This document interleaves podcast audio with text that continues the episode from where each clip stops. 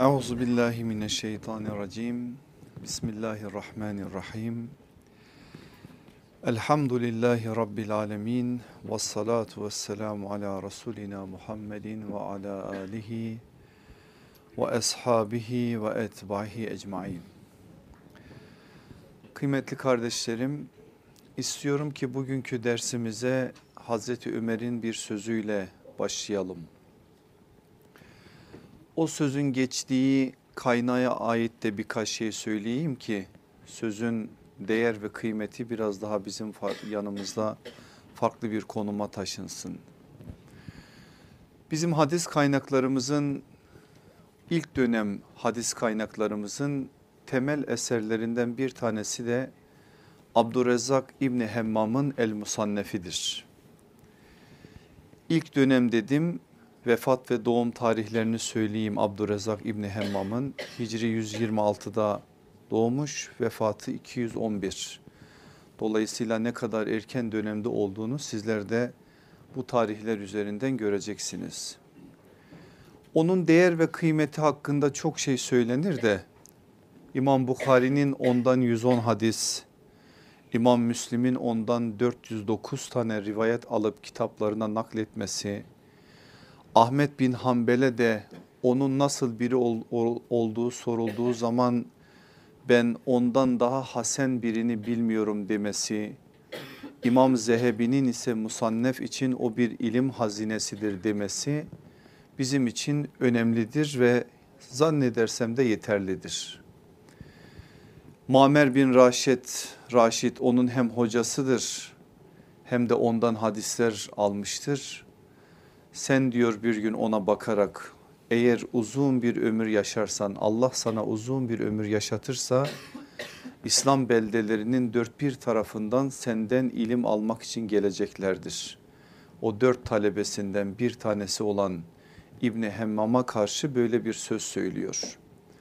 Musannef dediğimiz o muhteşem hadis külliyatı da 21 bin küsür rivayet barındırır içerisinde ve bize birçok alanda Allah Resulü sallallahu aleyhi ve sellemin kutlu sözlerini aktarır. Orada geçen ve size biraz sonra aktaracağım Hazreti Ömer'in sözü aslında Hazreti Ömer'in bir hutbesinin bir parçası. Hazreti Ömer hilafeti günlerinde bir şeyler tartışılmaya başlanınca İslam beldelerinde o tartışmaya karşılık bazı şeyler Müslümanların zihninde iyice otursun diye bir hutbe irade ediyor. Hutbenin tamamı biraz sonra size vereceğim kaynakta var. Oradan da ben bir cümle şimdi aktaracağım size. Diyor ki emir el müminin olan Hazreti Ömer, Ömer İbni Hattab, Abdurrahman İbni Af ve falan falan sahabiler şahitlik ederler ki orada artık birkaç tane isim daha anıyor.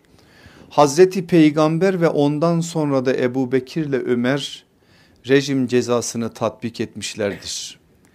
Ancak korkarım ki sizden sonra gelenler içerisinden bazıları rejimi, deccalı, şefaati, kabir azabını ve günahkar müminlerin azap gördükten sonra ateşten çıkacaklarını inkar edecekler ve bu saydıklarımı inkar yoluna gireceklerdir. Hazreti Ömer Allah Resulü sallallahu aleyhi ve sellemin ifadesiyle konuşan değil konuşturulandır. Hazreti Peygamber onun için onun dilinin üzerinde meleğin dili vardır. O Kur'an'dan önce Kur'anca konuşmuştur ki onlarca ayet Hazreti Ömer'in o söylediği isabetli fikri destekleyecek nitelikte ayetlerle desteklenmiştir.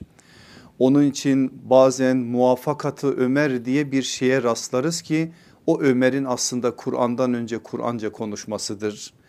Yine Hazreti Ömer'in böyle isabetli adımları Allah Resulü sallallahu aleyhi ve sellemin bazı iştihatlarından önce bazı attığı adımlardan önce yine söylediği şeylerle tasdik görmüş onlarca rivayet elimizin altında mevcuttur.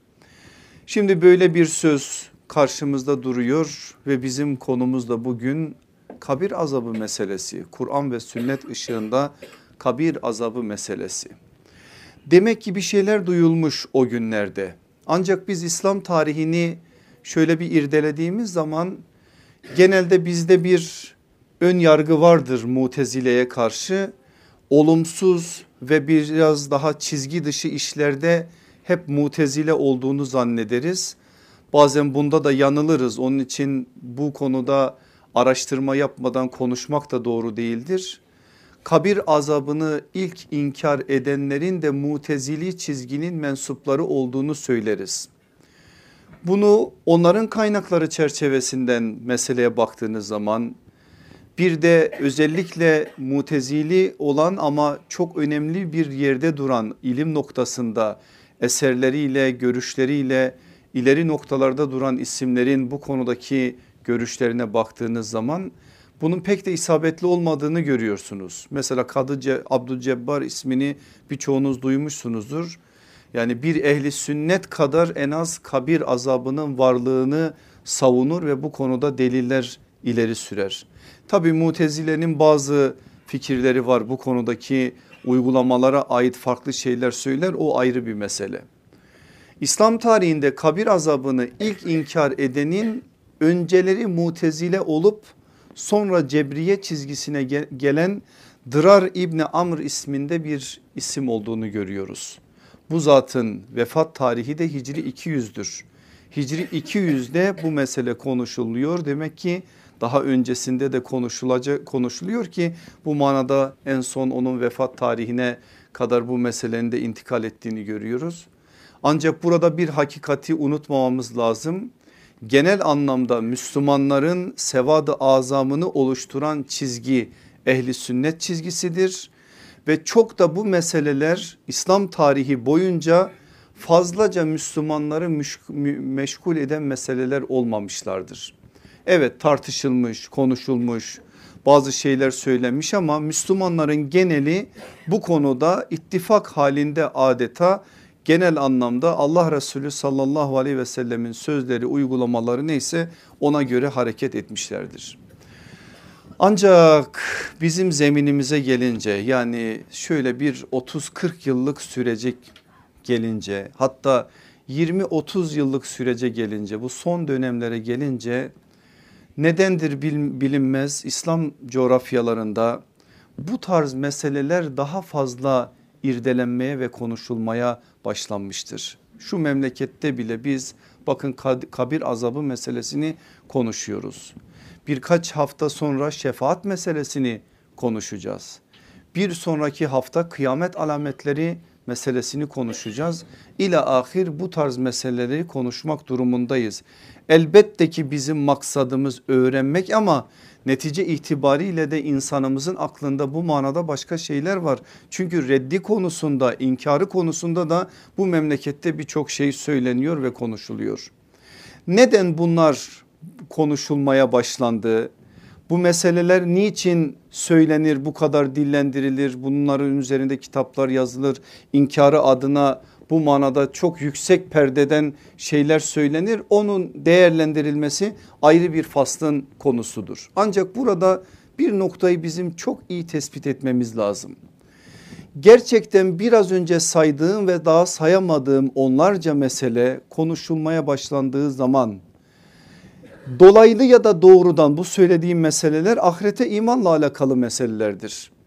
Geriye dönüp baktığımız zaman imana ait olan bu meseleler konuşulurken ahirete imana ait meselelerin bir parçası olan bu meseleler üzerinde tartışılırken neticede imanlarımızı arttıran bir noktaya mı bizi getiriyor yoksa başka bir işe mi bizi sevk ediyor? İşte bu meseleyi biz eğer bu manada doğru konumlandırabilirsek ve bu soruya cevap verebilirsek ne kadar bizi işgal etmeli bu meseleleri ne kadar konuşmalıyız bu konuda da en azından bazı ipuçları elde etmiş oluruz. Üzülerek söyleyelim ki konuştuğumuz bu meseleler ne bizim İslam'ı yaşama ve yaşatma konusundaki amel noktasında hassasiyetlerimizi ve aşkımızı arttırıyor ne de bizim iman noktasındaki zaafiyetlerimizi gidererek bizi başka yere doğru sevk ediyor.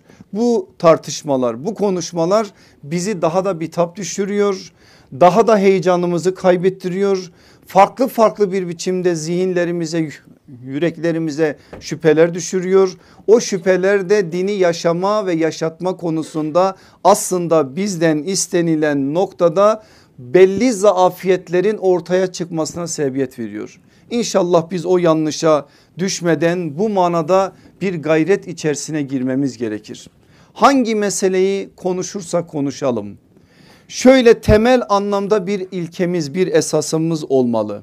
Hazreti Peygamber'in sallallahu aleyhi ve sellemin kutlu beyanlarını anlamaya çalışmak, Kur'an'ın bize söylediği temel mesajları anlamaya çalışmak, önce elde ettiğimiz fikirlere deliller bulmak değil, hakikat arayışını deliller ışığında devam ettirmek. Temel manada yürüyüşümüz eğer bunun üzerine oturabilirse hakikate ulaşabiliriz. Yok eğer biz bir karar verdik nedir işte kabir azabı vardır ya da yoktur başlangıçta bir karar verdik. Şimdi Kur'an'dan ya da sünnetten delil bulmaya çalışıyoruz. Vardır diyen de delil bulabilir yoktur diyen de delil bulabilir. Şimdi onu söyleyeceğim zaten. Ama biz eğer böyle bir ön yargıyla değil de gerçekten hakikat arayışı adına bir ızdırapla yürürsek varacağımız nokta bellidir. O noktada inşallah hakikattir. İnşallah benim senin onun bunun hakikati değil Allah'ın hakikatidir. Bizim netice itibariyle varmamız gereken nihai nokta Allah'ın muradıdır. Allah'ın bu manada bizden istediğidir. İnşallah gayretimiz de onunla neticelenmiş olsun. Nasıl tartışılıyor bu konu? Birçok boyutuyla. Hepsini burada anlamamız zaten mümkün değil. Birkaç tanesini ben söyleyeyim. O meseleye de geçmeden temelde bundan sonraki meseleleri konuşup belli bir biçimde nihayete erdirebilmemiz için bizim bir usul belirlememiz lazım. Kendimize ait bir usulümüz olmalı. O usulümüzün kaidelerini size vermek istiyorum. Asıl o meseleye tam anlamıyla geçmeden. Nedir bu usulün ilk kaidesi? Kur'an-ı Kerim tek kaynak olarak değil temel kaynak olarak ele alınmalıdır. Eğer bu konuda derseniz ki biz Kur'an-ı Kerim'den başka kaynak kabul etmiyoruz. Zaten bizim konuşacak fazla bir meselemiz kalmaz. O zaman Kur'an-ı Kerim ışığında bazı şeyleri konuşuruz ve bir yere kadar konuşuruz. Ama en başta bizim meseleyi hangi kaynaklar çerçevesinden ele alacağımızı netleştirmemiz lazım. İster bu mesele Mehdi meselesi olsun, ister bu mesele Nüzulü İsa meselesi olsun, ister bu mesele Deccal meselesi olsun, ister bu mesele kabir azabı meselesi olsun, ister bu mesele başka bir mesele olsun fark etmez. Hangi meseleyi konuşursa konuşalım birinci ilke bu olmalı. Kur'an-ı Kerim tek kaynak değil temel kaynak olarak ele alınmalı. İkincisi Kur'an-ı Kerim sadece sözlükler üzerinden değil sahih birikim üzerinden anlaşılmaya çalışılmalıdır. Bakın çok önemli bir noktada burada hem fikir olmamız gerekir ya da bu meseleyi tartışmamız gerekir. Kur'an-ı Kerim'i sadece sözlükler üzerinden değil sahih birikim üzerinden anlaşılmaya çalışmak. Ne demek sözlükler üzerinden açar birisi Kur'an-ı Kerim'i işte orada bir kelime vardır gider bazı sözlüklere bu sözlüklerde bu kelime bu anlama gelir. Dolayısıyla bu ayetin manası budur bu ayetten böyle bir hüküm çıkarabiliriz biliyorsunuz bugünkü yapılanları böylelikle biz hüküm çıkarmış oluruz ya da Kur'an-ı Kerim'in o ayetini anlamlandırmış oluruz manasını vermiş oluruz ama ne kadar isabet kaydederiz bilmiyorum. Onun için burada sahih birikim üzerinden diyoruz. O birikim nerede?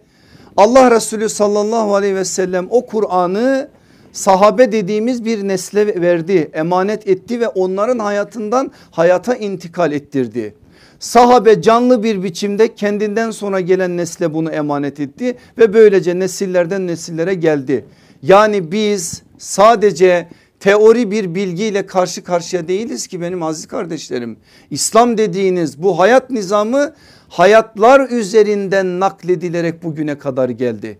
Dolayısıyla biz bir ayeti anlamaya çalışma adına bir gayrete girişirsek ki girişmemiz lazım. Kur'an'daki öyle ayetler var ki günlerce bizi huzursuz etmesi lazım, uykusuz bırakması lazım, ter döktürmesi lazım. Ancak böyle bir gayret bize doğru bir anlama ulaştıracaktır. Ama buna ulaşırken de bizden önceki selefi salihin dediğimiz o büyüklerin bize bıraktıkları miras çerçevesinden meseleye yaklaşmamız gerekir. Üçüncüsü Hazreti Peygamber'in kutlu beyanları asla ihmal edilmemeli. Bu konuda kılı kırk yararcasına bir hassasiyet ile yürünmelidir. Allah Resulü aleyhissalatü vesselam bir şey söyledi değil mi? Ulema ne yapmış bu konuda? Aynı hassasiyet bizde de olmalı. Öyle çok kolay bir biçimde herkesten Kale Resulullah sallallahu aleyhi ve sellem denince sözler alınmamıştır. Bakın bu işin iki tane temel yolu iki tane temel noktası vardır. Birisi Allah Resulü sallallahu aleyhi ve sellemin adına yalan söylese ki bu hadis hepinizin malum olduğu üzere mütevatir bir hadistir. Cehennemde yerini hazırlasın diyor sallallahu aleyhi ve sellem. Onun için sahabe nakil konusunda oldukça titiz davranırdı. Ve Allah Resulüne ait olmayan bir sözü sanki o söylemiş gibi nakletmeyi cehenneme atılmak gibi görürlerdi. Onun için bu kadar titizlerdi. Meseleyi anlayabilmeniz için bir şey söyleyeyim. Abdurrahman bin Ebi Leyla tabiinin neslinin büyük imamlarından biridir. Onun temel özelliklerinden bir tanesi de bir mecliste 500'ü aşkın sahabiyi bir anda görmesidir. O bize bir şey naklediyor. Ben diyor 500'ü aşkın sahabiyi bir anda gördüm. Onlardan birine Resulullah sallallahu aleyhi ve selleme ait bir hadis sorulduğu zaman 500'ü de birbirinin gözüne bakardı. İsterlerdi ki biri kalksın söylesin de o sorunun cevabı onun dilinden çıkmasın. Soru sahibi 500 insan var orada sahabi. Cevap alamadığı zaman bir daha sorardı. Bir daha sorardı. Bunun üzerine işlerinden biri kalkardı. Eğer varsa cellabesi gömleği onun düğmelerini açardı. Şöyle alnından ter damla damla akarken Kale Resulullah sallallahu aleyhi ve sellem der o hadisi ter içerisinde aktarırdı. Sonra da Allah'a istiğfar eder. Eğer yanlış naklettimse Allah beni affetsin diyerek bu manada yanındaki diğer sahabilerden de tasdik alırdı. Mesele bu kadar mühimdir. Resulullah adına iftira atmak, yalan söylemek büyük bir cürüm. Biz neyiz ki? Ben mesela ben kendim için söyleyeyim. Hadi sizi tenzih ederek söyleyeyim. Ben şu halimde söyleyebilir miyim Allah Resulüne yalan? Ben bunu söylemekten ne kadar korkarsam benden önce yaşamış ve her birisi hayatlarıyla İslam'a bu kadar hizmet etmiş insanların bunu yapmaları mümkün mü? Ama neticede beşerdir, şaşabilir, hata edebilir, unutabilir, yanlış nakledebilir. Bunlar da hadis usulünün ve hadis ilminin konusudur. Onlar büyük bir emek vererek bu konuda bir şeyler ortaya koymuşlardır. Dolayısıyla meselenin bir tarafında Allah Resulüne ait olmayan bir sözü Resulullah'a izafe etmenin büyük bir cürüm olduğuna ait bir işaret var. Bu tarafta bir şey daha var o da önemli. Sizden biriniz koltuğuna yaslanmış bir biçimde bana ait bir söz ona ulaştığı zaman ben Kur'an'dan başka kaynak bilmem ben şundan başka bir şey bilmem deyip de sakın onu inkar etmesin onu reddetmesin diyen bir peygamberimiz de var. Ne kadar ona ait olmayan bir sözü ona aitmiş gibi söylemek büyük bir cürümse ona ait bir sözü o söylememiştir diyerek aklımıza mantığımıza uymuyor diyerek üzerini çizmek de en az onun kadar büyük bir cürümdür. Bilmem meseleyi anlatabiliyor muyum? Bu kadar önemli bir mesele. Bu işin dengesini kurarsak Allah'ın izniyle kalkarız işin altından. Dolayısıyla bize bir hadis geldi. Allah Resulü sallallahu aleyhi ve selleme nispet edilen. Bukhari'de, Müslim'de, İbn Mace'de, Ebu Davud'da, şurada burada. Bana uymuyorsa, zihnim almakta zorlanıyorsa bunu anlama adına bir sıkıntı çekiyorsam ben hemen bu konuda bir şey söylemem. Eğer bu konudaki uyarıları üzerime alıp bu manada bir şeyler söylüyorsam araştırırım. Başka hadislere bakarım. Kur'an'la bu manada sağlamasını yaparım. Kur'an'dan farklı bir biçimde onun delillerine ait bazı şeyleri konuşurum. Ondan sonra olacak neyse ona göre söylerim. İşte burada söylenen de odur. Hazreti Peygamber'in kutlu beyanları asla ihmal edilmemeli. Bu konuda kılı kırk yararcasına bir hassasiyet ile yürünmelidir. Dördüncüsü sahabe, tabi'in ve ondan sonra gelen kuşakların özellikle mezhep imamlarımızın söylediklerini dikkate almalı. Onların iştihatlarının rehberliğinde hareket edilmelidir. Çünkü onlar birçok ayeti alt alta koydular. O meselede Allah Resulü'nün söylediği sözlerin hepsini bir araya topladılar ve hüküm neyse o hükmü ortaya çıkardılar. Beşincisi bakın burası çok önemli bir mesele. Tartışmaya mevzu olan konuların gaybi konular olduğu unutulmamalı. Verilen bilgiyle yetinilmeli ötesinin peşine düşülmemelidir. Allah söylemiş mi söyleyeceğini kitabında söyle, söylemiş. Aleyhissalatü vesselam Efendimiz beyan ettiğini beyan etmiş mi etmiş bitti. Bunun ötesinde o boşlukları benim doldurmam başka birinin doldurması farklı bir biçimde işin kurgu adına bazı şeylerine girişilmesine gerek yok ve o bizi başımıza iş açacak bir meseledir. Uyarı da ona geliyor. Sonuncusunu da söylüyorum. Tartışmaya şahit olan toplumun her kesiminden insan olacağı akıldan çıkarılmamalı. Söylenenlerin muhataplarda nasıl yankı bulacağı hesap edilmelidir. Bir daha tekrar ediyorum. Tartışmaya şahit olan toplumun her kesiminden insan olacağı akıldan çıkarılmamalı. Ha şu anda herkes bizi dinliyor. Sadece buradaki insanlarla değiliz ki öyle bir hale gelmişiz ki her şey her, her an ufacık bir şeyde insanlara ulaşabilecek bir halde.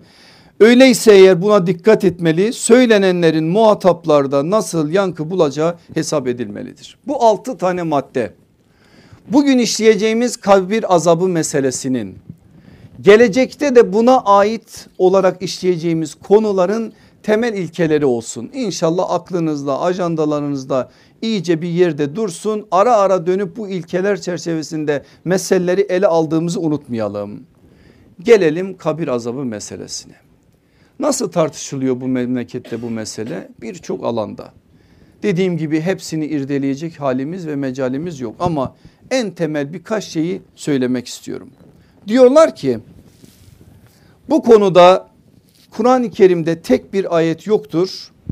Dolayısıyla kabir azabı diye de bir şey yoktur. Diyorlar ki kabir azabı meselesi bize geçmiş dinlerden ve ümmetlerden intikal etmiş bir meseledir. Diyorlar ki bu konuda söylenen ne kadar rivayet varsa bu rivayetlerin tamamı uydurmadır ya da sahih değildir. Diyorlar ki kabir azabı akla ve mantığa sığmayan bir meseledir. Dolayısıyla ortaya çıkan bu çelişkilere hiç düşülmemelidir. Diyorlar ki iki kere hesaba çekilme yoktur. Kabirde hesaba çekilip hüküm verilecekse asıl mahkemeye ihtiyaç kalmayacaktır. Başka şeyler de diyorlar mı diyorlar ama bu kadarıyla yetinelim ki zaman yoksa yetmeyecek bize. En temel meseleler de bunlar. Birincisinden bir başlayalım. Diyorlar ki bu konuda Kur'an-ı Kerim'de tek bir ayet yoktur. Dolayısıyla kabir azabı diye de bir şey yoktur. Usulde ne dedik? Eğer siz sözlük üzerinden giderseniz varacağınız nokta burasıdır. Açtınız bir ayeti anlamlandırmaya çalışıyorsunuz. Benden önce bu ayet nasıl anlaşılmış? Kim ne demiş? Müfessirler bu konuda neler söylüyor? Allah Resulü'nün o ayet hakkında söylediği bir söz var mı? E, sahabenin uygulamalarında bir şey var mı? Tabiinde var mı? Bunların hepsini geçer. Direkt Kur'an'ı alıp siz kendiniz o kelimeleri anlamlandırmaya çalışırsanız evet kabir azabı diye bir şey yok. Bir tane de ayet yok. Bin tane ayet olsa da yine yoktur deyip işin içerisinden çıkacaksınız. Ama bu sözlük meselesinin yani sözlük üzerinden hareketin insanı nereye getirdiği noktasında size çok acayip bir örnek vereyim. Muhakkak duydunuz ben de bir de benden duyun. Adam diyor ki ben Allah'ın gönderdiği son elçiyim. Bunu diyor bu memlekette birileri diyor. Ona diyorsun ki kardeşim diyorsun bak kapı gibi ayet var. Ahzab suresinin 41 40. ayeti Hatemen Nebiyyin ben peygamberlerin sonuncusuyum demiyor mu? Hatemen Nebiyyin demek bu iş bitmiş demektir artık mühür basılmış. Sen neyin elçisinden bahsediyorsun? Cevap hazır. Orada söylenen Hatemen Nebiyyin. Hatemen Rusul demiyor ki ben nebilerin sonuncusu değilim. Nebilerin sonuncusu peygamber sallallahu aleyhi ve sellem'di. Ben elçilerin sonuncusuyum. Ben Resullerin sonuncusuyum diyor. Böyle bir söz söyleyen bir insana istediğiniz kadar siz nebi kavramını, resul kavramını bu manada söylenmiş sözleri söyleyin. Artık o bir noktaya gelmiştir. Çünkü orada çekti onu kendi anlamını yükledi tedavüle soktu. Bu noktadan sonra siz ne derseniz deyin onu tatmin edemezsiniz ki edemiyoruz. Bu manada da bir şeyler söylediğin zaman o da başka şeyler söylüyor. Şimdi anlıyor musunuz Hazreti Ali'nin haricilerle mücadelesine İbni Abbas'ı amcasının oğlu Abdullah İbni Abbas'ı gönderdiği zaman onlarla Kur'an ayetleri üzerinden değil sünnet üzerinden mücadele et ey İbni Abbas sözünün anlamını anlamadı önce İbn Abbas. Tercümanı Kur'an olan o büyük insan ve itiraz etti Hazreti Ali'ye. Dedi ki ey Ali dedi biz ki ehli beytiz Allah'ın bize gönderdiği şu iki kitap iki kapak arasındaki ayetlerin her birinin hangi mesele hakkında indiğini nerede indiğini ne için indiğini bilen insanlarız. Biz birisiyle Kur'an üzerinden mücadele ederken o mücadeleyi nasıl kaybedebiliriz? Onlar Kur'an'dan bir ayet söylerse ben de başka bir ayet söylerim. Onların söylediği delilin doğru olmadığını onlara ben ikna edebilecek kadar Kur'an'ı bilen birisi olarak onların karşısındayım. E ne diyordu Hazreti Ali? E vallahi öyle biliyor. İbn Abbas'ın tercümanı Kur'an olduğunu biliyor. Tercümanı Kur'an demek Arapça olan Kur'an'ı başka dillere tercüme eden demek değildir. Tercümanı Kur'an Arapça olan Kur'an'ı Arap muhataplara daha güzel bir biçimde anlayacakları şekilde anlatan demektir. İbn Abbas böyle bir vasfın sahibidir. O ümmetin ilim okyanusudur ve Allah'ın kitabını gerçekten o sahabe nesli içerisinde en iyi bilen isimlerden birisidir. Ama Hazreti Ali onları çok iyi tanıyordu. Ey İbn Abbas diyordu Kur'an'ın farklı farklı vecihleri vardır. Sen bir ayet getirirsin o başka bir ayet getirir. Sen bir ayet getirirsin o başka bir ayet getirir. Bazen senin getirdiğin ayeti başka bir biçimde anlamlandırır ve neticeye varmadan bu manada münakaşa uzar gider. Ama sen onlara Allah Resulü sallallahu aleyhi ve sellemin uygulamalarından bahset o uygulamalara itiraz edecek halleri kalmayacaktır. Gidiyor tercümanul Kur'an İbn Abbas radıyallahu anhuma konuşuyor bir şeyler söylüyor. Mesela hakem meselesine gelince Ali hakem tayin ederek ne yaptı diyorlar? Küfre düştü diyorlar. Haşa kafir oldu diyorlar. Nasıl örnek getirdi? İçinizden Hudeybiye'ye katıldığını peygamberin bilenler bir el kaldırsın. Eller kalkıyor. Aleyhissalatü vesselam Efendimiz Hudeybiye'de Süheyl İbni Amr'ı hakem olarak tayin edip onun söylediği şeyleri de kabul edip o manada bir anlaşma yazdı mı yazmadı mı? Ali'nin yaptığı da bundan farklı bir şey değil ki Ali de bunu yaptı diyor. Ve yüzlerce insan o gün binle, bini aşkın bazı mübalağalı rakamlar da var ama işte 2000 3000 söyleyenler de var. Biz yine yüzlerce insan diyelim yüzlerce insan Hazreti Ali'nin gönderdiği elçi olan İbni Abbas'ın sünnete ait söylediği sözlerden etkilenerek hariciler zümresinden kopup İbni Abbas'ın tarafına geldiğine şahit oluyoruz. Bir şey söylüyor aslında İbn Abbas. Kur'an böyle. Sen Kur'an'ı Allah'ın kitabını Allah'ın elçisinin rehberliğinde okumadıktan sonra anlamadıktan sonra farklı farklı yerlere çekecek birileri alacak götürecek. Ben sen bir ayeti delil olarak ileri süreceksin. o adam eğer zıttı bir görüş beyan ediyorsa aynı ayeti sana silah olarak delil olarak kullanacak ve ortak bir nokta yakalanamayacak. Yorulmadıysanız eğer yoracağım bugün sizi biraz teknik bir mesele konuşuyoruz. Daha da bir şeyler söyleyeceğim de bir metin okumak istiyorum size. Bakın Ubeydullah İbni Hasan'ın Tevilatul Kur'an'da İbni Kuteybe'nin tevilatında geçen bir kısmı okumak istiyorum. Bakın nasıl değerlendiriyor Kur'an'ı. Bu zatın vefat tarihi Hicri 168.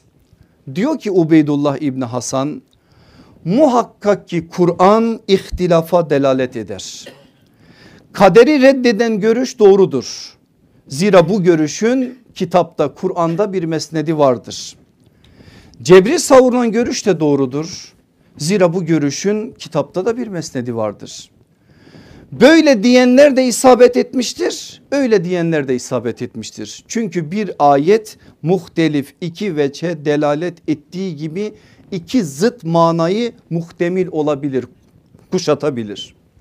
Kendisine bir gün kaderiye ile ve cebriye ile alakalı soru soruluyor. Kaderiye ve cebriye iki zıt kutup bunlar. Bakın ne diyor? Hepsi de isabet etmiştir. Çünkü bunlar kaderiye Allah'ı tazim eden bir gruptur. Onlar da Allah'ı tenzih eden bir gruptur. İsimler hakkında söylenenler de bu şekildedir. Binaenaleyh her kim zina eden kimseyi mümin olarak isimlendirirse isabet etmiştir. Zina eden kimsenin mümin ya da kafir değil fasık olduğunu söyleyen de isabet etmiştir. Mümin ya da kafir değil münafık olduğunu söyleyen de isabet etmiştir.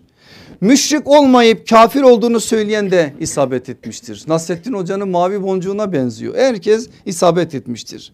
Her hem kafir hem müşrik olduğunu söyleyen de isabet etmiştir. Çünkü Kur'an bunların hepsine delalet etmektedir. Muhtelif sünnetler de bunun gibidir diyor. Bakın daha ameli bir şeye örnek verecek. Kura çekmek caizdir aksi de caiz değildir diyen de isabet etmiştir. Anlaşmalı kölenin azat olmasını sağlayacak bir işi yapması caizdir aksi de Kafire karşılık müminin öldürülmesini öldürülmesi caizdir öldürülmemesi de. Bir fakih bu görüşlerden hangisini alırsa alsın isabet etmiştir. Şuraya dikkat edin. Bir kimse adam öldüren kimse cehennemdedir dese isabet etmiştir. Cennettedir dese yine isabet etmiştir. Bu hususta hiç görüş belirtmese ve o ve onun durumunu Allah'a havale etse de isabet etmiştir. Zira o böyle demekle sadece Allah'ın onu bu işe sevk ettiğini kendisinin de gaybı bilmekle yükümlü olmadığını kastetmektedir. Peki böyleyse biz nasıl çıkacağız bu işin içinden? Çok böyle duyduğumuz zaman bizi heyecanlandıran bir söz var. Allah'ın kitabına dönelim her şeyi bırakalım. Mezhepleri bırakalım. Müştehit imamları bırakalım. Hadisleri de bırakalım. Allah'ın kitabı Allah'ın gözetimde korunmasında dönelim Allah'ın kitaba. Bütün ihtilafları bitirelim. Söz güzel ama gel uygulamaya. Bugün eğer dört tane mezhep varsa fıkhi anlamda onu yaptığın zaman 40 bin olacak mezhep. Bugün eğer iki tane mektep varsa eğer kelam itikat sahasında o gün onu yaptığın zaman o yüz bin olacak. Çünkü herkes kendi anladığını söylemeye çalışacak. Ve ihtilaflar bitmeyecek. Asıl ihtilaflar o zaman başlayacak. Zaten İslam ümmeti süreç içerisinde bu ihtiyacın ürünü olarak mezhepleri ortaya çıkardı. Mezhepler kendiliğinden çıkmadı ortaya. Ümmetin ihtiyaçlarına cevap vermek için ortaya çıktı. Bu gerçeği bu hakikati doğru anlayalım. Dolayısıyla biz bu manada Kur'an-ı Kerim'den hakkıyla istifade etmek istiyorsak yapmamız gereken budur. Kur'an bizim için temel kaynaktır. Temel kaynağı onun üzerine başka şeyleri bina ederek anlamı adına bir gayret içerisine girmemiz gerekir. Bu bilgiler ışığında kabir azabı meselesine gelin. Kur'an'da şöyle bir ayet yok. Ey iman edenler kabir azabı haktır Öyleyse ona hazırlanın. Ey iman edenler kabir azabında şöyle şöyle şeyler yaşayacaksınız. Böyle bir şey yok. Kur'an'ın genel anlamdaki uslubunda böyle bir şey de yok. Bazı hükümler çok nettir bazı hükümler söylenir anlatılır. Allah Resulü aleyhissalatü vesselam da farklı bir biçimde tebyin görevinin bir gereği olarak bize açıklar. Size bazı ayetler vermek istiyorum ama söylediğim usule uygun bir biçimde okumak şartıyla. Varacaksınız eve sizde hangi tefsirler varsa bir iki tefsirden şu ayetleri bir okuyacaksınız. Bakalım tefsirlerimize göre bu ayetlerin mesajında kabir azabı var mı yok mu? Bakara 28, Enam 93, Tevbe 101 ona döneceğim. İbrahim 27, Nahl 32, Meryem 15, Taha 124, Secde 21, Fatır 22, Yasin 52, Mümin 11, 46, 99 ve 100 en fazla kabir azabının varlığına ayet olarak bu ayetlerden biri mümin mümin suresi 46. ayet getirilir. Firavunla alakalı o ateş ki sabah akşam ona arz olunurlar ve o saatin kıyametin vuku bulacağı gün Firavun ailesini azabın en şiddetlisine sokun denir. Kıyamete kadar süren bir azaptan bahsediliyor. Bakın tefsirlere göreceksiniz o azap kabir azabıdır. Zümer 42, Casiye 21, Tur 45 ile 47 arasındaki ayetler, Vakıa 83 ile 96. ayetler, Mümtehine 13, Nuh, Nuh suresi 25, Fecir 27 30 Tekasür 1.8 daha var ben bu kadarını söyleyeyim. Tekasür suresi içinde Tirmizi'de geçen bir rivayeti size söyleyeyim. Hazreti Ali diyor ki ne zaman ki tekasür suresi nazil oldu biz kabir azabı meselesini daha iyi anlamış olduk. O süreyle beraber aklımızdaki birçok soruya cevap bulduk. Nasıl anlıyorsa Tekasür suresini kerremallahu vece böyle bir şey söylüyor. Biz de okuyoruz ama biz farklı şeyler anlıyoruz. O ise böyle bir şey söylüyor. O güne kadar bu konuda aklımızda var olan bütün sorulara cevaplar bulduk. Yoktur kabir azabı diyenler Kur'an'dan iki tane temel ayeti delil getirir, getirirler. Duhan suresi 56 Fatır suresi 22. Yine bakın tefsirlere Yoktur diyenlerin delillerine de bakın. Ben böyle anladım demek delil değildir. Bizim için delil Allah'ın kitabından, peygamberin hadislerinden, sahabenin bu manadaki uygulamalarından getirilecek delildir. Ben ayeti böyle anlıyorum demekle işin içinden çıkamayız. Mesela buradan bir tanesini örnek vereyim. Tevbe suresinin 101. ayetinin. Ayet münafıklardan bahsediyor. İşte Kur'an böyle bir kitaptır. Biz meseleye peygamber aleyhissalatü vesselamın penceresinden baktığımız zaman ayetleri tam anlamıyla anlayacağız. Çevrenizdeki bedevilerden münafıklar vardır diyor Tevbe suresindeki ayet. Medine halkından da münafıklıkta ısrar edenler vardır. Sen onları bilmezsin. Onları biz biliriz. Ha şimdi cımbızcılara bir iş düştü. Sen onları bilmezsin o zaman onu çeker o cımbızcı yapıyor zaten bunu. E Allah Resulü bilmiyor diyor bak Kur'an öyle söylüyor. Sen de başka derslerinde diyorsun ki işte Allah Resulü münafıkların isimlerini tuttu Huzeyfetül Yemani'ye verdi. Bak Kur'an ne diyor sen ne diyorsun? Sen onu bütüncül olarak anlarsan buradaki kastın ne olduğunu anlarsın. İşte bakın bir örnek bile bizi bu meselede nasıl noktalara kayılabileceğine ait işaretler veriyor. Onları biz biliriz diyor Rabbimiz. Konumuz o değil oraya girmeyeceğim. Bak asıl mesele şurası. Biz onları iki kere azaba uğratacağız. İki kere. Daha sonra da büyük bir azaba döndürülecekler. Açın tefsirleri bakın. İki kere azap ne? Sahabe soruyor bu soruyu. Merak ediyor. Münafıklardan bahsediyor Medine'den bahsediyor. Medine'ye ait bir şeyi soruluyor sahabe de bunu merak ediyor. Sahabeye bu merakı uyandıran şey sonraki nesillerde tabi'in neslinde de meraka sebebiyet veriyor. Allah bu ayette ne demek istiyor bu soruyu soruyorlar ve cevaplar geliyor. Mesela İmam Kurtubi'nin tefsirini açın şunları göreceksiniz. El Hasan ve Katede derler ki iki azaptan kasıt dünya azabıyla kabir azabıdır.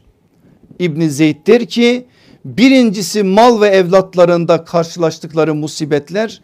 ikincisi ise kabir azabıdır.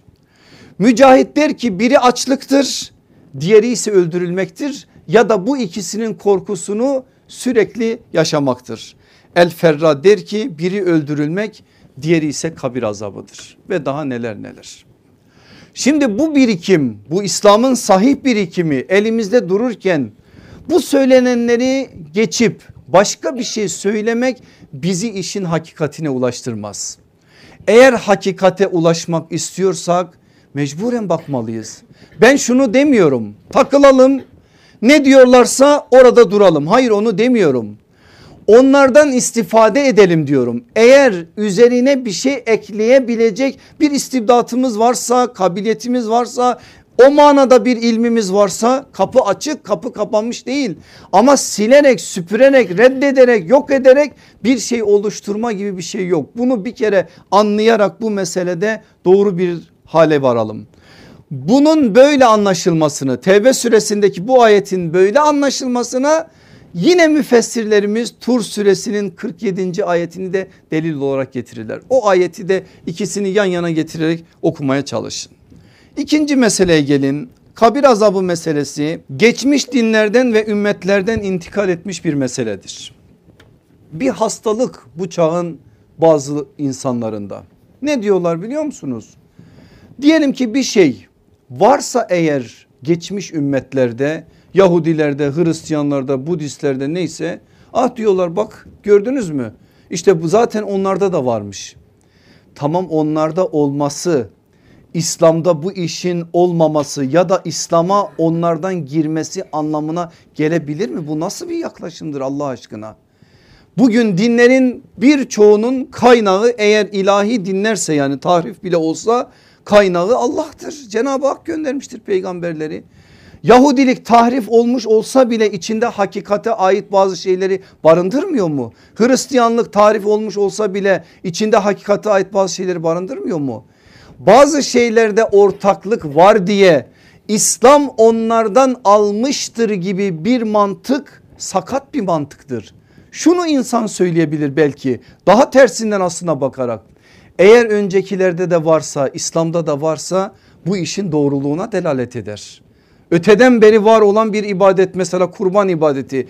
Bütün dinlerde var aşağı yukarı. Şimdi onlarda da var diye biz kalkıp kurban ibadetine başka şeyler mi söyleyeceğiz? Dolayısıyla böyle bir mantık yanlış bir mantıktır. Geçmiş ümmetlerde varsa dolayısıyla bazıları sonradan özellikle sonradan Müslüman olmuş bazı Yahudiler bazı Hristiyanlar kendi dini malumatlarını İslam'ın içerisine taşımışlardır. Bu doğru ve tutarlı bir şey değildir. Burada yapılması gereken şey ciddi bir biçimde irdelenmesi ve bu konuda neyse ortaya konmasıdır. Evet kabir azabı meselesi bütün dinlerde aşağı yukarı var. Hristiyanlıkta da var, Yahudilikte de var, Mezopotamya dinlerinde de var, Asurlarda da var, şurada da var, burada da var. Bu kadar onlarda da olması meselenin aslında var olduğuna delil olarak getirilir. Yok olduğuna değil. Ha onlarda vardı biz onlardan aldık mantığı dediğim gibi yanlış bir mantık. Şöyle bir delil ileri getiriyorlar. Ayşe annemize nispet edilen bir söz ki söz doğru. Anamız bir gün Yahudi bir komşusuna bir iyilikte bulunuyor. Komşusu da ona diyor ki Allah seni kabir azabından korusun. Ayşe annemiz de bu sözü ilk kez duymuş hemen geliyor Resulullah sallallahu aleyhi ve sellemin yanına ya Resulallah diyor falan falan komşuya ben böyle bir iyilik yaptım o da bana böyle söyledi. Ne demek istedi kabir azabı diye bir şey var mı dedi. Efendimiz sallallahu aleyhi ve sellem dedi ki evet kabir azabı haktır. Onlar kabirde azap çekerler onların azabını insanlar ve cinler dışında herkes hayvanlar yani işitirler. Ayşe annemiz diyor ki ben ondan sonra dikkat etmeye başladım. Evet sallallahu aleyhi ve sellem hangi namazı kılarsa kılsın namazdan sonra kabir azabından Allah'a sığındı. İstiazesinin içerisinde kabir azabının geçmediği bir cümle görmedim. Bu rivayet Bukhari rivayetidir, Müslim rivayetidir. Şimdi bu rivayetin üzerinden şöyle bir yaklaşım var. Niye Ayşe annemiz duymamış da o güne kadar Yahudi bir kadının sözüyle duymuş olsun. E ne yapalım öyleyse bunda bir şey yok ki.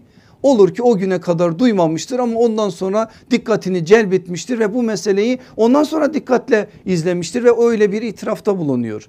Sonra elimizde bir tek rivayet bu değil ki burada olayın bir tarafında olan Yahudi kadını da delil olarak getirip ha işte bak kabir azabı Yahudilerin bildiği bir şey. Aslında Müslümanlar bilmiyordu. Dolayısıyla bu onlardan bize intikal eden bir meseledir deyip yaklaşmak hakikatin asla şanına şerefine yakışmaz. Böyle bir şey doğru bir yaklaşım değildir. Bu yaklaşım bizi doğru yere götürmeyecektir.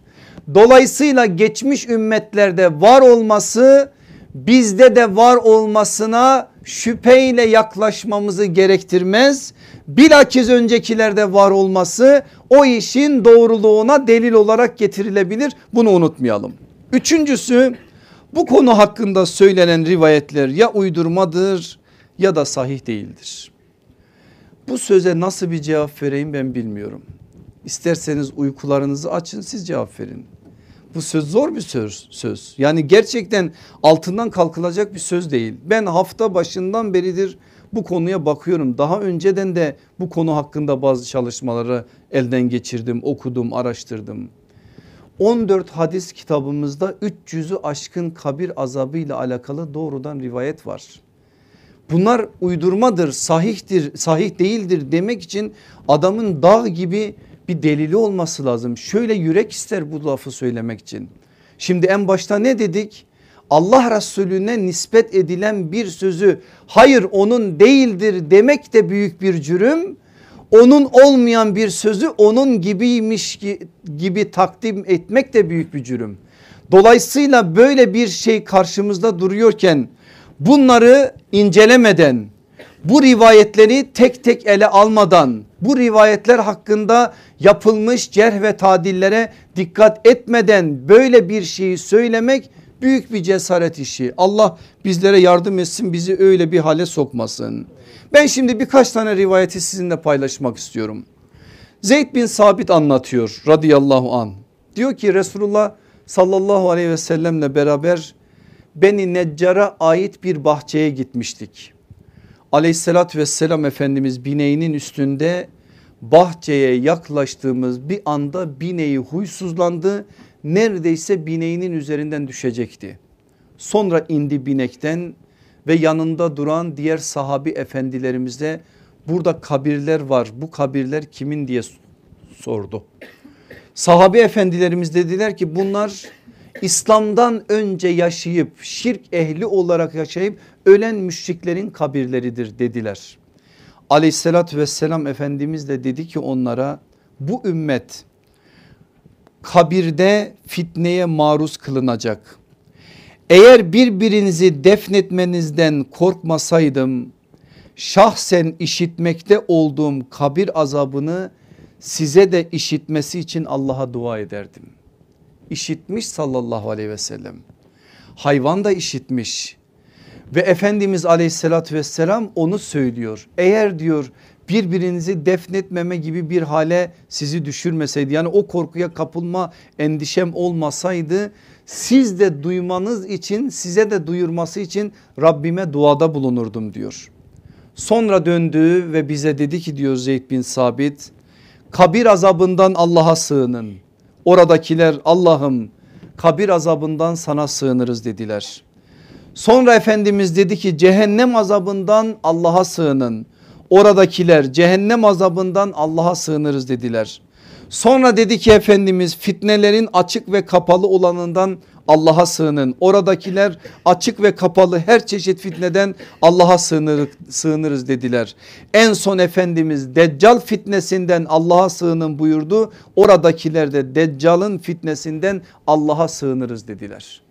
Müslim'in cennet babının 67 numaralı hadisi kaç tane rivayet daha var bu konuda bu rivayeti nakleden kitaplar var. Abdullah İbni Amr bize başka bir olay anlatıyor. Diyor ki Resulullah sallallahu aleyhi ve sellem bir gün iki kabre uğradı. Geçen ders başka bir vesileyle bu rivayeti verdim hatırlayacaksınız.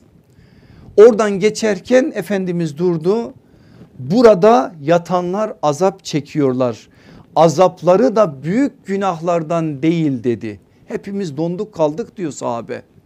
Sonra aleyhissalatü vesselam Efendimiz dedi ki bunlardan biri nemime laf götürüp getiren kovuculuk yapan Müslümanların arasını bozan onu ona onu ona düşman etmeye çalışan kocayla karının arasını ayıran anneyle babayla evladın arasını ayıran nemime bu yani arayı bozan bir şekliyle araya fitne saçan bunun ille de hayatta olması da gerekmiyor Aynı şeye sosyal medyada da yapanı ekleyin. Nemimenin o ayağı da var onu da bizim ihmal etmememiz lazım. Diğeri de küçük abdestinde dikkatli davranmayan bu ikisinden dolayı burada azap çekiliyor dedi. Sonra Allah Resulü aleyhissalatü vesselam iki tane hurma dalı istedi ya da bir hurma dalı istedi onu ikiye böldü. Birini bir mezarın ucuna birini de bir mezarın ucuna dikti ve dedi ki bunlar burada yaş kaldıkça azapları inşallah hafifler. Niye? Sevap onlara sevap kazandıracağı için inşallah azapları hafifler dedi. Abdullah İbni Ömer'in naklettiği sözü de nakledeyim size. Aleyhissalatü vesselam Efendimiz buyurdular ki sizden biri ölünce kendisine akşam ve sabah cennet veya cehennemdeki yeri arz edilir. Kabirde gösterilir. Cennet ehlinden ise yeri cennet ehlinin yeridir. Ateş ehlinden ise yeri ateş ehlinin yeridir. Kendisine Allah seni kıyamet günü diriltinceye kadar senin yerin işte budur denilir. Bu da Bukhari hadisidir, Müslim hadisidir. Ben buraya almadım ama kaynağını verip sizi oraya sevk edip orada okutmak istiyorum sizlere. Bu konuda en uzun rivayet elimizde Bera İbni Azib'in bize naklettiği rivayettir. Neredeyse iki buçuk üç sayfadır. Kabir azabını her safhasıyla bize detaylı bir biçimde anlatan en temel rivayette o rivayettir. Allah Resulü sallallahu aleyhi ve sellem bir hadise üzerine bunu söylüyor. Sahabenin genç simalarından olan Bera İbni Azib de bize naklediyor. Şu kadarını sadece söyleyeyim diyor ki Bera İbni Azib Ensardan bir adamın cenazesini gördük. Resulullah peşinden yürüdü biz de arkasından yürüdük.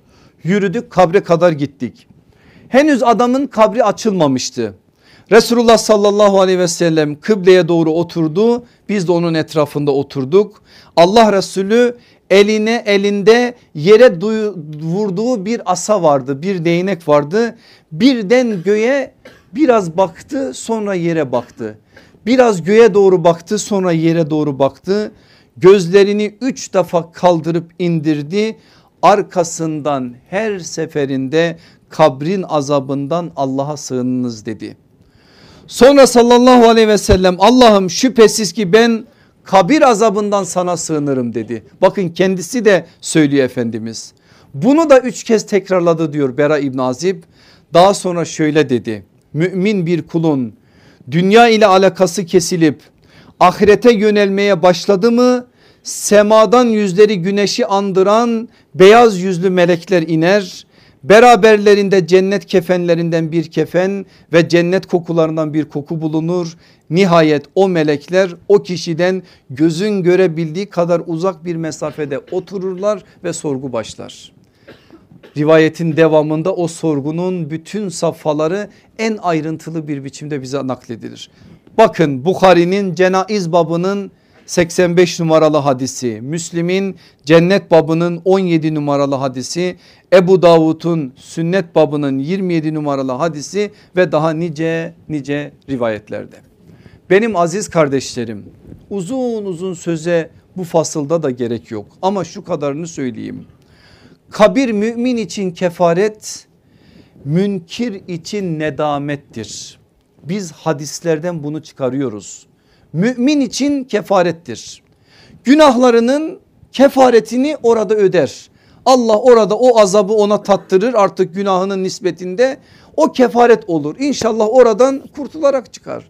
Ama münkir için nedamettir pişmanlıktır. Eyvah edecek başını vuracak şunu yapacak bunu yapacak ama o pişmanlıkların hiçbir tanesinin faydası olmayacak. Kabir mümin için cennete açılan bir pencere münkir için cehenneme açılan bir penceredir. Gördük değil mi hadisten onu? Başka bir hadis de var. Mümin için Cennet bahçelerinden bir bahçe. Münkir için, inkarcı için, münafık için cehennem çukurlarından bir çukurdur kabir. Dolayısıyla müminle münkirin, inkarcının kabir azapları aynı değil. Mümine azap daha farklı bir biçimde gelir. Kafire ise başka bir biçimde gelir. Kabir mümin için rahmet meltemini münkir için azap rüzgarını hissedeceği bir mekandır. Şimdi gösteriliyor ya cennet veya cehennem o rahmet meltemini ya da azap meltemini azap rüzgarını görüyor. O çok kolay bir şey değil o anda ona sabredebilmek. Aslında azap dediğiniz şeylerin en önemli ayağı da odur. Ama müminin hissedecekleriyle münkirin hissedecekleri asla aynı şey değil. Kabir müminin bedeninin menzili ruhunun ziyaretgahı bunu geçen ders söyledim hatırlayacaksınızdır. Münkir, içe, münkir için ise bedeninin zindanı ruhunun ise işkence alanıdır. Bir daha tekrar ediyorum bunu. Kabir mümin için bedeninin menzili ruhunun ziyaretgahı. Gidiyorsunuz ya kabir ziyaretine eğer mümin bir insansa sizi başka bir biçimde görüyor. Çünkü ruh ona o anda geri gelmiş oluyor. Ona ait şeyleri söyledik. Münkir için ise bedenin zindanı ruhunun ise işkence alanıdır. Allah hepimizi bu dehşetli azaptan korusun muhafaza eylesin. Dördüncüsü kabir azabı akla ve mantığa sığmayan bir meseledir. Dolayısıyla ortaya çıkan bu çelişkilere düşülmemelidir. Çelişkiye sokan onlar ortada bir çelişki yok. Ne diyorlar? Bakın mantıklı bir şey söylüyorlar. Diyorlar ki diyelim ki Firavun 3000 4000 yıl önce öldü. 3000 4000 yıldır Firavun'a azap ediliyor kabirde. Bir tane de çağdaş Firavun yakın bir zamanda öldü. O öldü aradan 3-5 gün geçti kıyamet koptu. Ona da 3-5 gün azap edildi. E şimdi bu Allah'ın adaletine sığar mı? Adamın elinde miydi 3000-4000 yıl önce ölmek? O 3-4 yıl önce öldü. 3-4 bin yıldır azap görüyor. Ötekisi 3-4 gün önce öldü. 3-4 gündür azap görüyor ve iş bitti.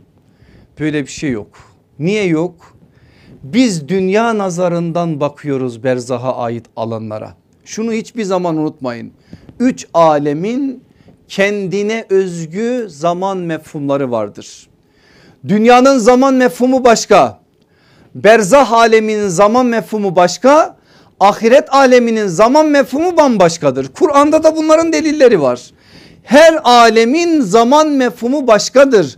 Allah berzah alemine bizim dünyamızdaki gibi bir zamanla azap etmeyecektir. Orada berzah alemine ait bir bir şekilde azap edilecektir. Allah adil olma vasfını sıfatını el, elbette her alanda tecelli ettirdiği gibi orada da tecelli ettirecektir. Dolayısıyla burada bu dünya nazarıyla bakıp da zaman meselesini biz getirip işin eksenine yerleştirdiğimiz için bakın kaderin de kader meselesini de kadere iman meselesini de anlayamıyoruz. O zaman meselesinden dolayı kadere iman meselesi zihinlerimize oturmuyor. Ama biz bu işi zaman üstü olarak gördüğümüz an Allah'ın zamanın hakimi olduğunu yaratıcısı olduğunu unutmadığımız an meseleyi çözeceğiz. Onun için bu manada hiçbir sıkıntı yok bunu unutmayalım. Bir örnek vereyim ki mesele anlaşılsın. Şu anda bilimsel araştırmalar şöyle bir bilgi veriyor bize.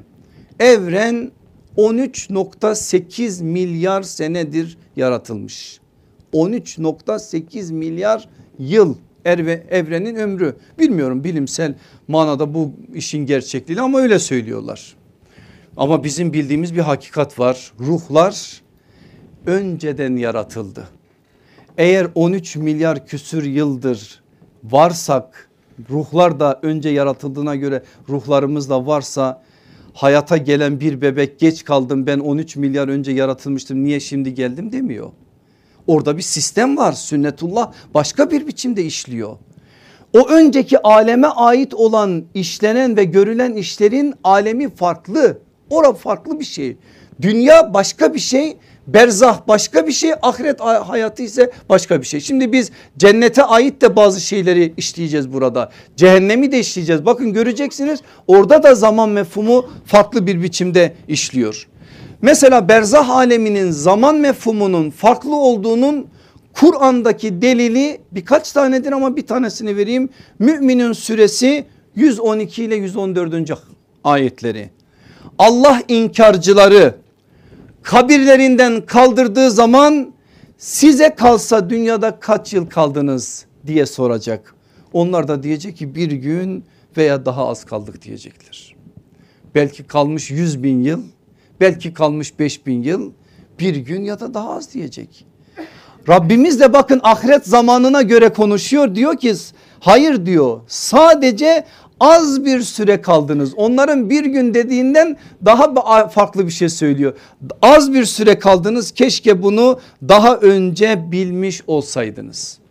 Dolayısıyla bu konuda bizi sıkıntıya sokacak bir şey yok. Burada Allah'ın adalet vasfına aykırı bir şey de yok. Buna bakarak kabir azabını inkar etme adına da yanlış yerlere girmeye de gerek yok. Burada bir rivayet aktarayım mesele daha iyi anlaşılsın diye. Aleyhissalatü vesselam Efendimizin mübarek lisanından. Diyor ki ölü mezara konulunca birine münker diğerine nekir adı verilen siyah mavi iki melek gelir. Şimdi bazıları bu meleklerin isimlerini bile alay konusu ediyorlar. Allah ıslah etsin ben hiçbir şey söyleyemiyorum. Allah Resulü'nün sözleri kaç hadiste bu meleklerin adlarını da peygamber sallallahu aleyhi ve sellem bize bildiriyor.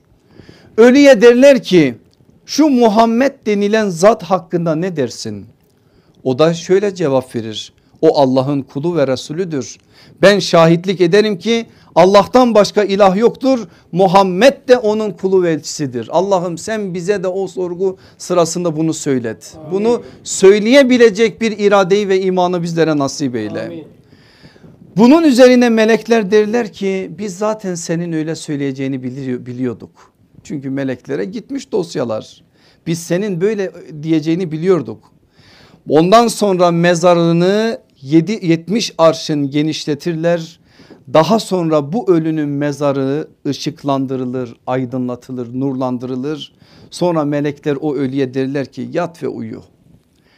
O da der ki aileme gidin de durumumu haber verin ben iyiyim burada halim çok iyi. Melekler de ona, ona derler ki zifafa giren ve sadece en çok sevdiği kişi tarafından uyandırılan şahıs gibi mahşer gününe kadar sen uyumana devam et. Sen bırak aileni sen rahatına bak derler. Mümin böyle. Ya münkir ya inkarcı ya münafık burada münafık anlatılıyor. Eğer ölü münafıksa diyor sallallahu aleyhi ve sellem ona da gelir o melekler ve derler ki şu Muhammed denilen zat hakkında ne dersin? Münafık şöyle cevap verir. Halkın Muhammed hakkında bir şeyler söylediklerini işitmiş. Ben de onlar gibi konuşmuştum. Başka da bir şey bilmiyorum. Söyledim ama inanmadım diyor. Münafık öyledir. Dili başka, kalbi başka. Melekler ona da böyle diyeceğini zaten biliyorduk derler. Daha sonra bu adamı alabildiğince sıkıştırır, sıkıştırır, sıkıştır diye kabre nida edilir. Yerde onu sıkıştırmaya başlar. Öyle ki o kimse kemiklerini birbirine geçmiş gibi hisseder. Mahşer gününe kadar da onun bu sıkıntısı devam eder. Tirmizi'nin Cenaiz babının 70 numaralı hadisi. Allah bizleri muhafaza buyursun. Anlatıyor sallallahu aleyhi ve sellem. Hazreti Ömer'den bir hatıra anlatayım biraz e, şeye girin. Bu halden çıkın çok fazla bilgi yüklemesi olunca biraz zor oluyor tabi bu ders ama ne yapalım bunlar da lazım bize. Ata bin Yesar bize naklediyor anlatıyor Resulullah sallallahu aleyhi ve sellem diyor ki ey Ömer öldüğünde kavmin seni yıkayıp kefenleyip kokuladıklarında sonra seni yüklenip o kabre o çukura bıraktıklarında sonra üzerine toprak atıp defnettiklerinde senin durumun ne olacak? Onlar senin yanından ayrıldıklarında münker ile nekir gelirler. Onların sesleri şiddetli gök gürültüsü ve gözleri çakan şimşek gibidir. Tüyleri yerde sürünür. Kabri dişleriyle deşerler ve teftiş ederler. Ey Ömer bu durumda halin ne olacak? Sarsılıyor Hazreti Ömer. Sarsılıyor. Biraz aradan geçince kendisini topluyor. Diyor ki ya Resulallah o gün o melekler bize geldiklerinde bu aklımız başımızda olacak mı? Biz aklımızı kullanabilecek miyiz? Allah Resulü evet diyor. O zaman gelsinler onlar görürler diyor. Onlar bana sorduklarında ben de onlara sorarım diyor. Siz onlar bana Rabbin kim diye sorduklarında ben onlara derim ki önce hele siz söyleyin. Siz kimsiniz? Önce onlardan alırım sonra söylerim diyor. Allah Resulü aleyhissalatü vesselam da tebessüm ediyor. Ömer'in o manadaki yakin çizgisidir bu. Bir diğer da iddia daha var bu konuda. Yani özellikle bu çelişki gibi gözüktüğünü söylen, söyleme noktasında söylenen iddialardan birisi de şudur. Diyelim ki adam suda boğuldu. Adam uçak kazası geçirdi cesedi yok ortada. Ya da yaktırdı mesela cesedini yaktırdı gitti cesedi ceset diye bir şey yok. E böyle adamlara ne olacak kabir azabı diye bir şey de olmayacak diyorlar. Eğer kabir azabı varsa bir adam demek ki bedenini yaktırdığı zaman bu işten yırttı paçayı. Onun, o kurtuldu bu işten böyle bir sorumluluğu yok. Öyle şey yok. Kabir bedenin kabıdır. Ruhun kabı başka. Eğer Allah normal bir ölümle insanı kendi huzuruna almışsa ruh bedenin kabına gelir ve sorgu o kabirde olur. Ama eğer normal bir ölüm değilse bu biraz önce saydığım ölümlerden bir ölümse ruhun kabı neredeyse kabri orasıdır. Azap da mükafat da o şahsa orada gelecektir. Dolayısıyla burada yine çelişki yok. Yani ona bakarak kabir azabını inkar etme adına bir yere girmemizin bir anlamı yok. Biz böyle değerlendirdiğimiz zaman meseleyi beden ve ruh çerçevesinde değerlendirdiğimiz zaman anlaşılmayan hiçbir tarafı da yok. Gelelim beşinci ve sonuncu maddeye. Diyorlar ki iki kere hesaba çekilme yoktur. Kabirde hesaba çekilip hükümler verilecekse asıl mahkemeye ihtiyaç kalmayacaktır. Mantıklı mantıklı ama doğru değil. Şöyle kabirdeki hesaba çekme değil kabirdeki sorgudur.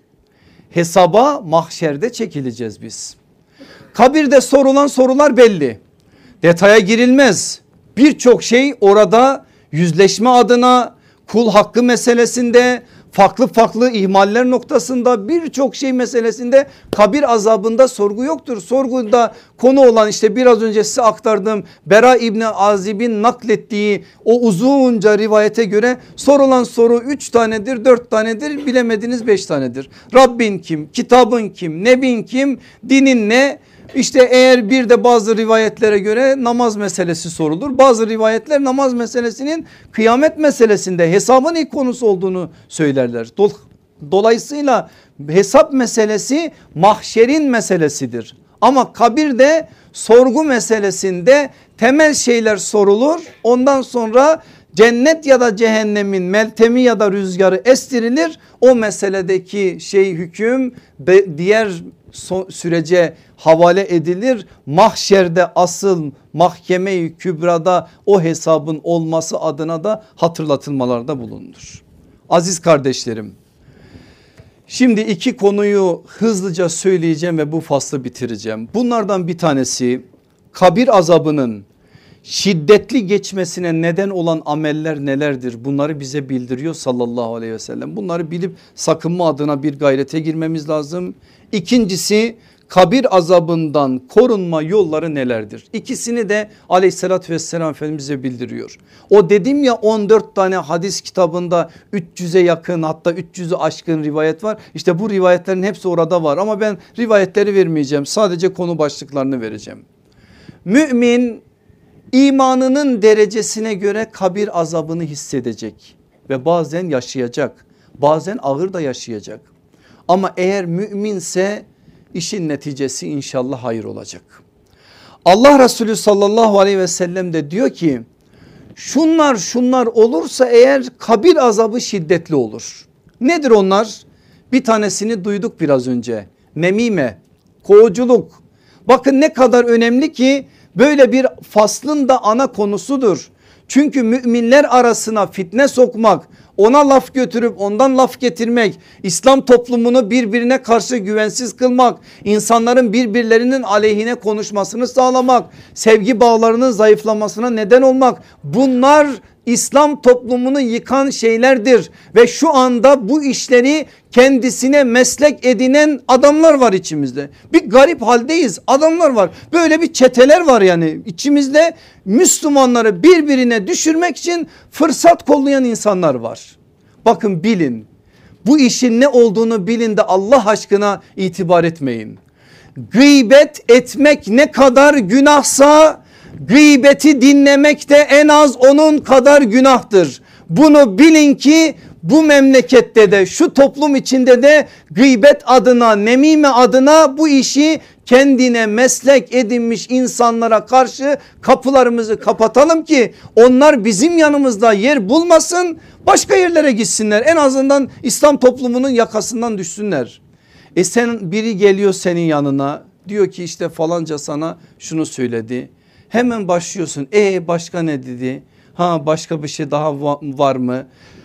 İrdeliyorsun irdeliyorsun. Varsa yoksa bir şeyler söyleniyor. Bir bakıyorsun düşmanlıklar alabildiği noktaya gelmiş. Allah Resulü aleyhissalatü vesselam onu söylüyor. İkincisi niyahe. Ne demek niyahe? Matemde aşırılığa kaçmak. Matem oldu yaz. Başını dövüyorsun. Yüksek sesle ağlıyorsun ortalığı velveleye veriyorsun bunları gördük geçen derslerde. Üçüncüsü mahremiyete dikkat etmemek. Bakın kabir azabının şiddetini gerektirecek şeyler bunlar. Allah Resulü sallallahu aleyhi ve sellem bunu söylüyor. Mahremiyet deyince ne olur Allah aşkına sadece bunu kadınlarla kadınlara hapsetmeyin. Erkek için de bir mahremiyet ölçüsü var. Biz tesettür meselesini konuşunca kadına ait bir meseleymiş gibi konuşuyoruz sadece. Hayır öyle değil. Tesettürün erkeğe bakan yüzü de var kadına bakan da yüzü var. Mahremiyete dikkat etme meselesi erkek için de geçerli kadın için de geçerli. Dolayısıyla bu kabir azabını şiddetlendiren bir şeydir. Allah Resulü aleyhissalatü vesselam bunu söylüyor. Dördüncüsü nezafete ve taharete dikkat etmemek o küçük abdest meselesine Efendimizin dikkat çekmesi bundan. Nezafete ve taharete dikkat etmemek. Beşincisi kamuya ait yetimlere ait mallara el uzatmak. Eğer sen milletin malına el uzattınsa görürsün kabirde hesap burada başlayacak. Eğer sen yetimlere ait e, mallara el uzattınsa işte o da kabir azabını şiddetlendiren bir şey olacak. Allah Resulü sallallahu aleyhi ve sellemin açık beyanları. Altıncısı da imandan sonra en büyük hakikat ne? Namaz. Kabirde de şiddeti arttıran en önemli etkenlerden birisi de odur. Namaza karşıla kayıt davranmak. Huşuyu terk etmek. Huduyu terk etmek. Tadil erkana riayet etmemek ya da daha felaketi var ama o felaketi şuradaki güzel cemaat için konuşmak istemiyorum. Namazı terk etmek. Namazı hayatın dışına itmek olsa da olur olmasa da olur gibi bakmak sadece özel gün gecelerde işte kılınan bazı rekatlara namazı hapsetmek sabah namazına elinden geldiğince dikkat etmemek yatsı namazına elinden gelince dikkat etmemek lakayt davranma meselesini sayın sayabildiğiniz kadar 6 tane madde hadislerde aleyhissalatü vesselam efendimizin açıkça kabir azabının şiddetini arttıracak. Nedir bunların hepsi mümin içindir. Münkir için ayrı onların gündemimiz değil onlar şimdi. Mümin için bu 6 maddeyi sayıyor sallallahu aleyhi ve sellem. Peki kabir azabından korunma yolları nelerdir?